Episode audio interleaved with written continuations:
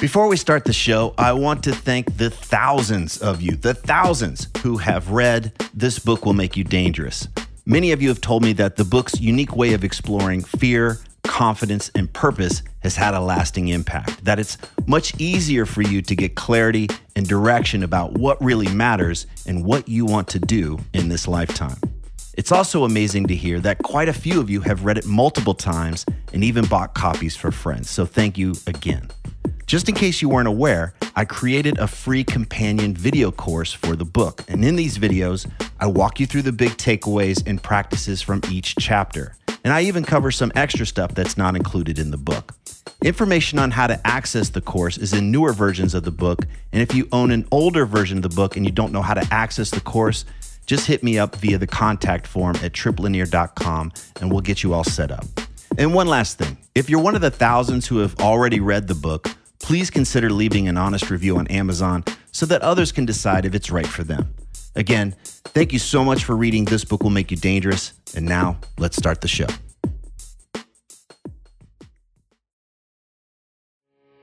You are listening to the new man beyond the macho jerk and the new age wimp.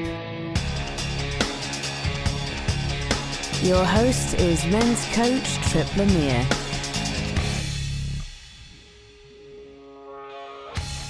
If you had a young family and needed money, would you start a heavy metal record label to pay the bills? Can you learn wisdom from a Jimi Hendrix look-alike junkie sitting on a park bench in the middle of the night? And what would it be like if Metallica was living in your basement? Jon Zazula and his wife Marsha are legends in the metal music industry. With Megaforce Records, they helped launch a genre of music that marches on to this day. That said, the road to fame and fortune was a very rocky road, and today, Jonny Z and I discuss his path from Wall Street to jail to Metal Hall of Fame.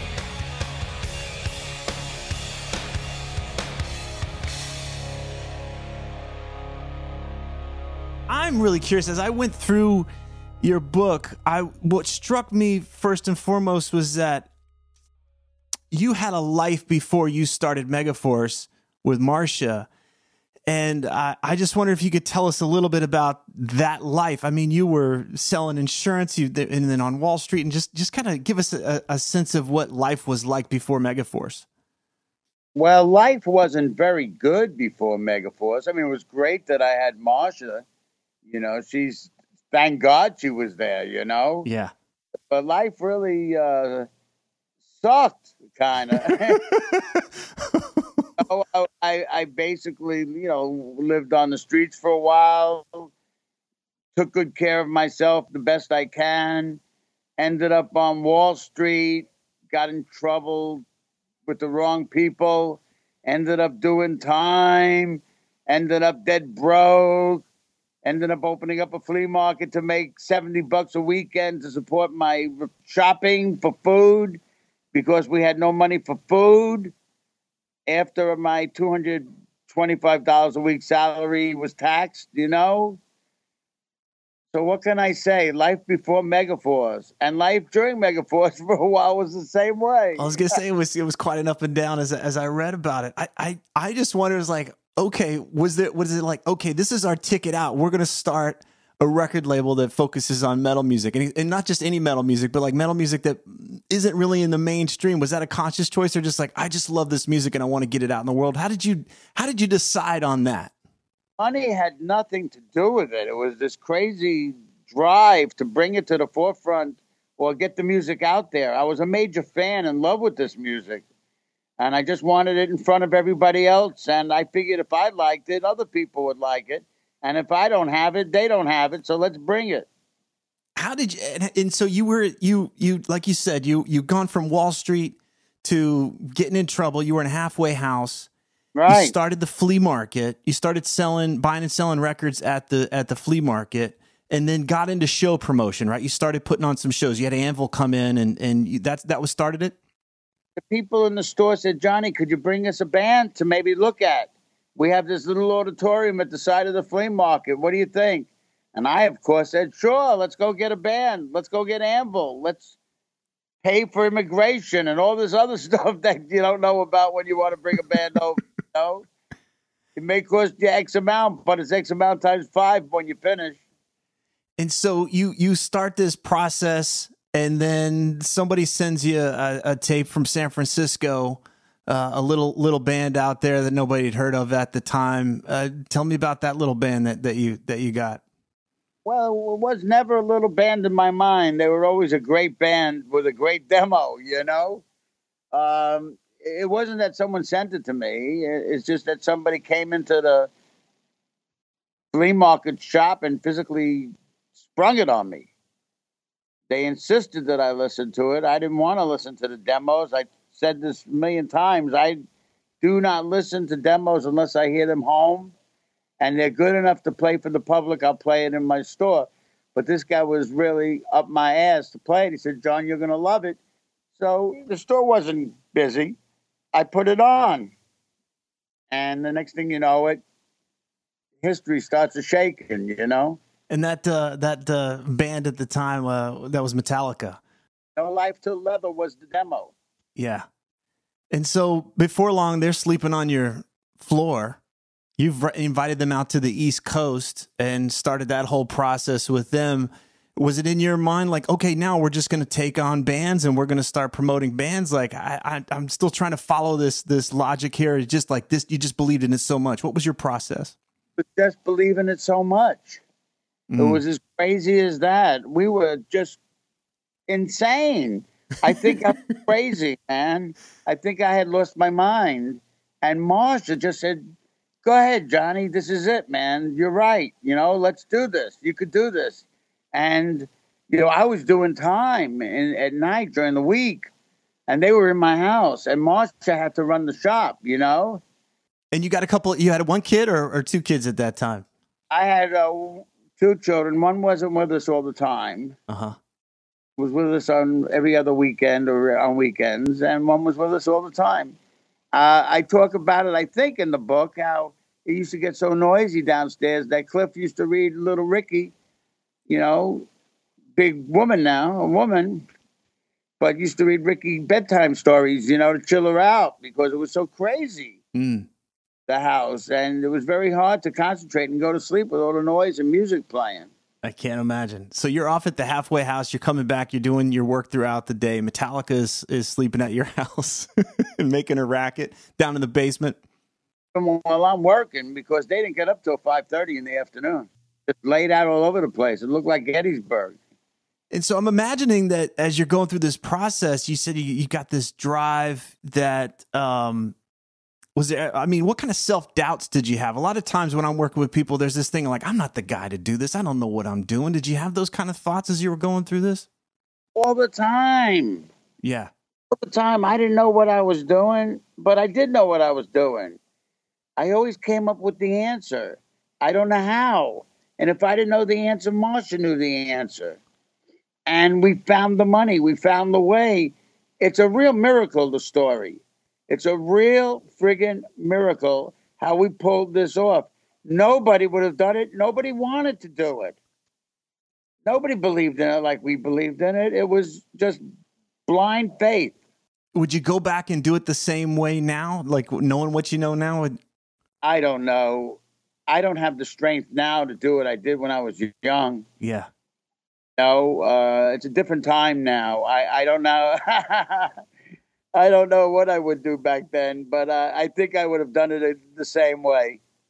There was a story you talk about in the in the in the uh, in the book, which has the the famous phrase that just sticks out for me: "Nothing to it but to do it." What was that scenario where you got that that phrase? Because to me, it like just stuck with me as I was reading reading through the book. That was the golden thread.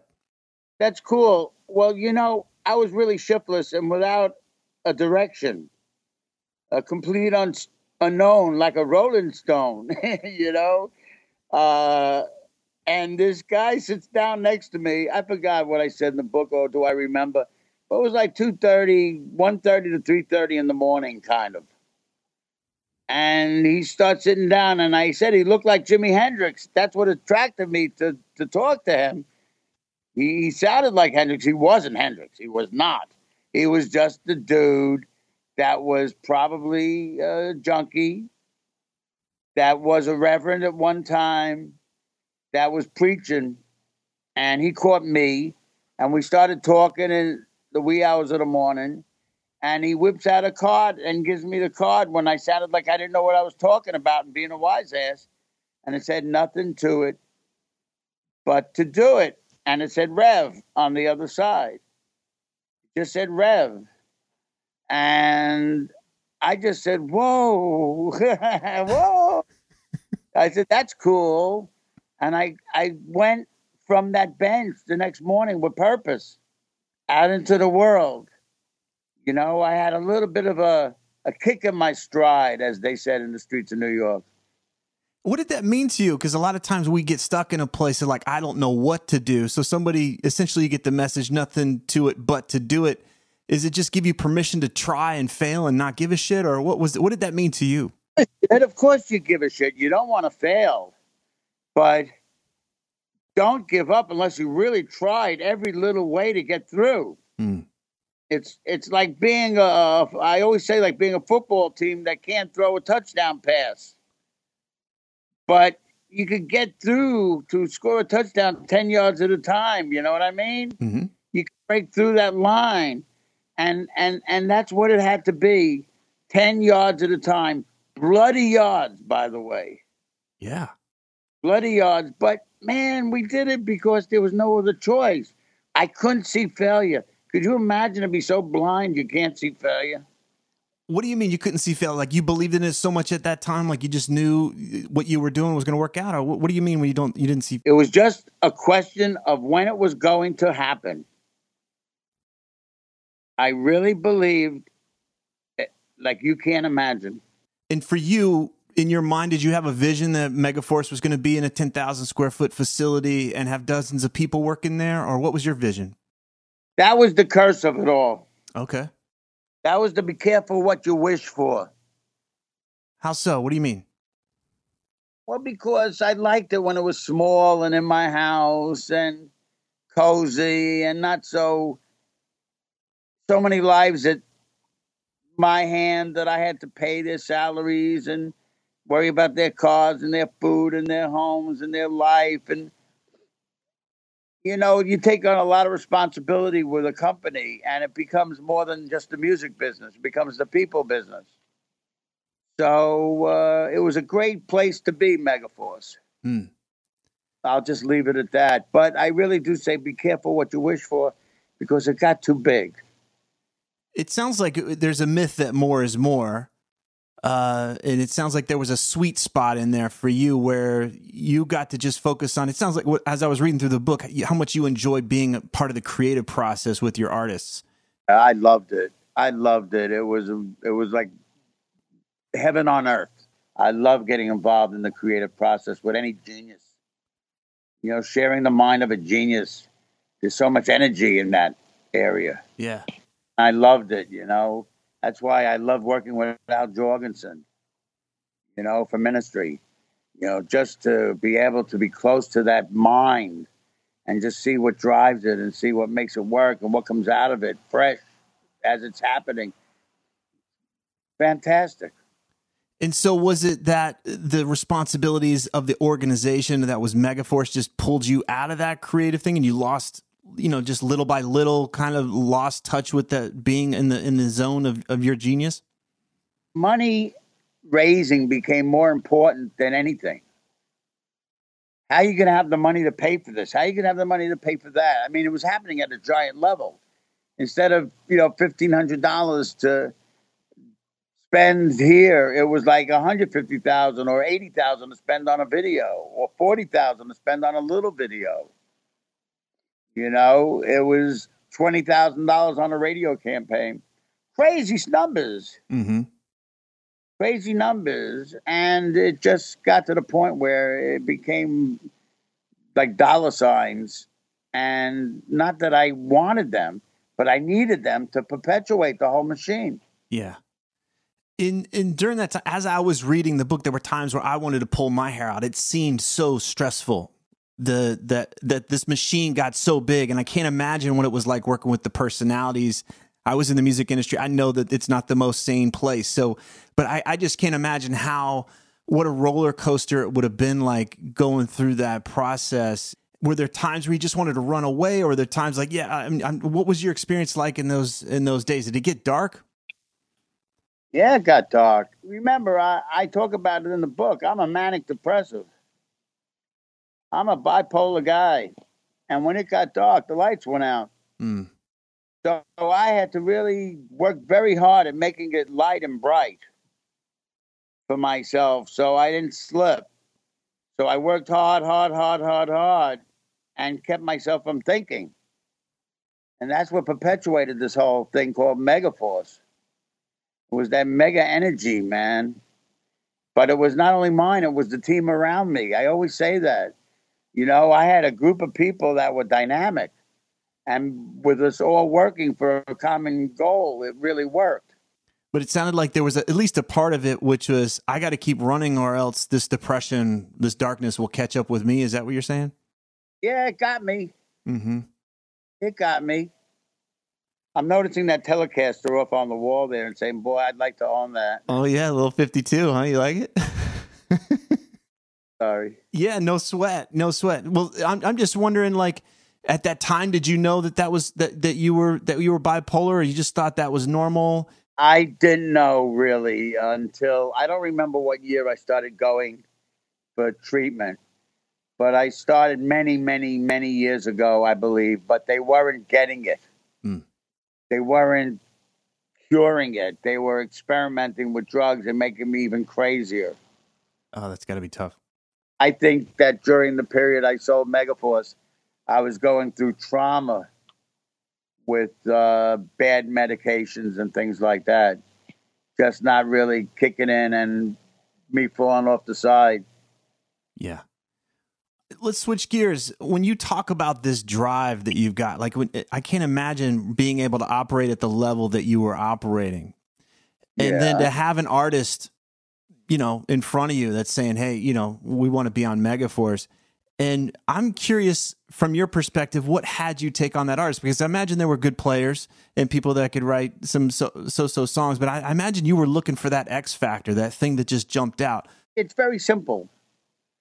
A, they had to be great. B, they had to be fresh. And C, they had to, most important, they had to make the hair stand up on my neck and my arms. Mm. It's unbelievable how when a band is really raging and really getting to me, how the hair just stands up in my arms. And if I get that, and I got that a few times in my life, that band usually would be on Megaforce band. It was that simple. how much was their desire for that a part of it? Because there's there's a lot of folks that are just they're pretty talented and they can kind of get up there and do their thing. But what if what if you didn't feel their drive? What if you didn't feel their desire for it? It ended. It ended. We had bands that self destructed. I don't want to name them. They're in the book. You could get the vibe of who they may be. But there are bands that self destructed, and uh, it breaks my heart. But, you know, uh, you can't make things happen that aren't destined to happen, by the way. Hmm. And there are factors that are bigger than myself, and I have to bow down to those things and say, hey, man, there's nothing I could do. All the king's horses and all the king's men ain't gonna put this shit together, you know. Right. So that's where things would die out there in the field. Mm.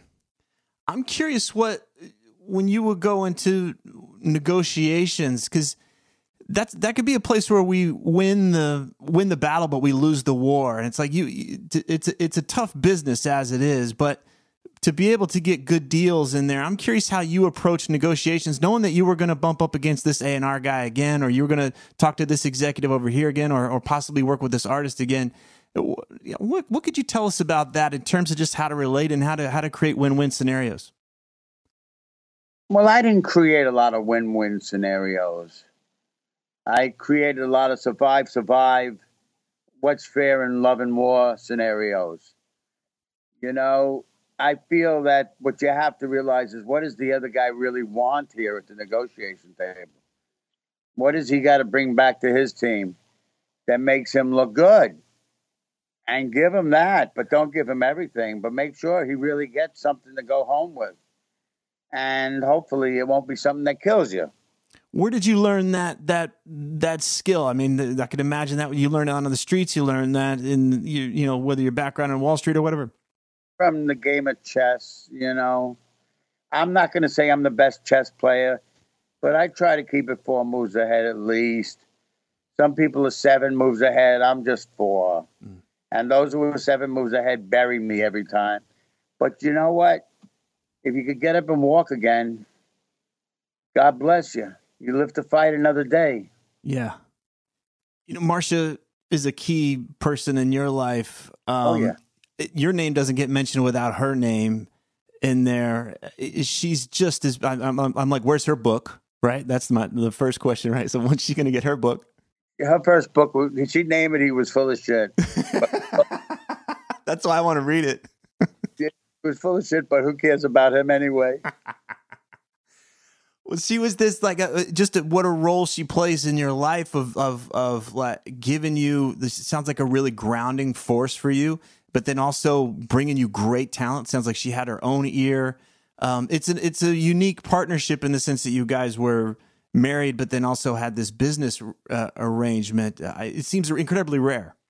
We were and we are a team. It doesn't change working didn't change it. We couldn't wait to get up and go to the office together in the morning. Mm. You know, it would be like that. And uh, it was all just good vibes. We had some doozy of, of, of, of battles. Battles. I mean, we beat the shit out of each other once in a while, you know, just over little things like should Anthrax have keyboards on Armed and Dangerous? You know, I mean, we killed each other over that. Mm. Oh, forget about what the band even thought. It's just that what did we think? We killed each other. And I still don't know who wanted the keyboards and who didn't. just a battle. And we just battled over it. It was about five hours. I remember it was brutal. And that's what it was all about. The music itself, we were so passionate. It's amazing that you could have that much passion for the music and still have such a business going. It seems like once the business gets in there, we lose that that ability to be so emotionally impacted by the by the music. The music becomes a commodity. Well, remember, it's very simple in this house. You heard other men say it, but Marsha is usually right. in fact, always right. Let's let's call it straight. you know, I'm just lucky to be around, man. It's really true. My parents used to say to me, "You're lucky you found her." Oh man. I haven't met her, but I agree. Uh, just from what I've read about her, she seems like uh, that. That whole, it's you know, so many people get into relationships, whether it's with a business partner or their wife, and it becomes adversarial for some reason. It's a power struggle, and I get that it's no, you know, like you're describing, it wasn't a, you know, always a smooth road, but the but the sense was that you guys were always allies. You guys were always on the same team we're always on the same team. You know, uh, we fought for the good of the whole, but we stopped fighting after a while. It's really true, though. It wasn't worth it. Mm. It's just not worth it, and that's something to teach everybody. It's like ridiculous. You know, it's very easy to hit below the belt. You don't have to. It's unnecessary. You know, just go about your life and do what's important. You know, if you don't love your partner, don't bother. Oh, I'm very firm about that. It seems like we could get really hung up on these these little pissing matches and winning the arguments and not have that big picture. What you're describing is that awareness of the big picture. Don't sweat the small stuff. Don't sweat the small stuff, or only sweat the small stuff and forget about the big stuff, man. I'm curious what made it worthwhile because at the time, like you said, it raising money was just so important the staff, uh, everything that had to be done. As you look back on this adventure, this uh, this whole story of, of Megaforce, what made it worthwhile for you? Because, like I said, we can just make it about the outcomes and the, the, the gold records on the wall and all that kind of stuff. But for you, what was what made it worthwhile? It was a great accomplishment to come from where we came from, less than zero, and to have had a chance to accomplish in a time in history such great deeds. You know, um, if you think about it, I took a big hiatus after 2001. You know, my kingdom at its peak was only a 20 year run, you know, but it was a great 20 years. And the Masters have now gone almost to 40 years in value. And Testament and Overkill and Anthrax and Ace, Metallica, they're all out there, you know, and they stood the test of time. And that's a good house to build. Any builder would be proud of that house. It stands the test of time, you know? So that's my little rap to you today. Yeah. I appreciate that. There's some great stories in there. The, the acid in Amsterdam was one of my particular favorites. I'll leave that to the reader to go explore that one. But uh, I yeah. laughed my ass off as I read through that. But and I, I again, I want to thank you so much. I'm I'm trying to imagine my life without Metallica, without King's X, without Anthrax. As a young person and feeling so alienated by what was on the radio and MTV I was like, fucking somebody gets it, man. Somebody's putting out these great these great bands, and it was you and Marsha and I, I and your team. So thank you. We were crazy, man. We remain crazy today. God bless you. God bless you, Johnny. Much love to you and Marsha. Thank you so much, bud. Beautiful interview, and I want that guitar. If these interviews are helping you, then please visit The New Man on iTunes and leave us a positive review so others can discover the show more easily. Thanks for listening.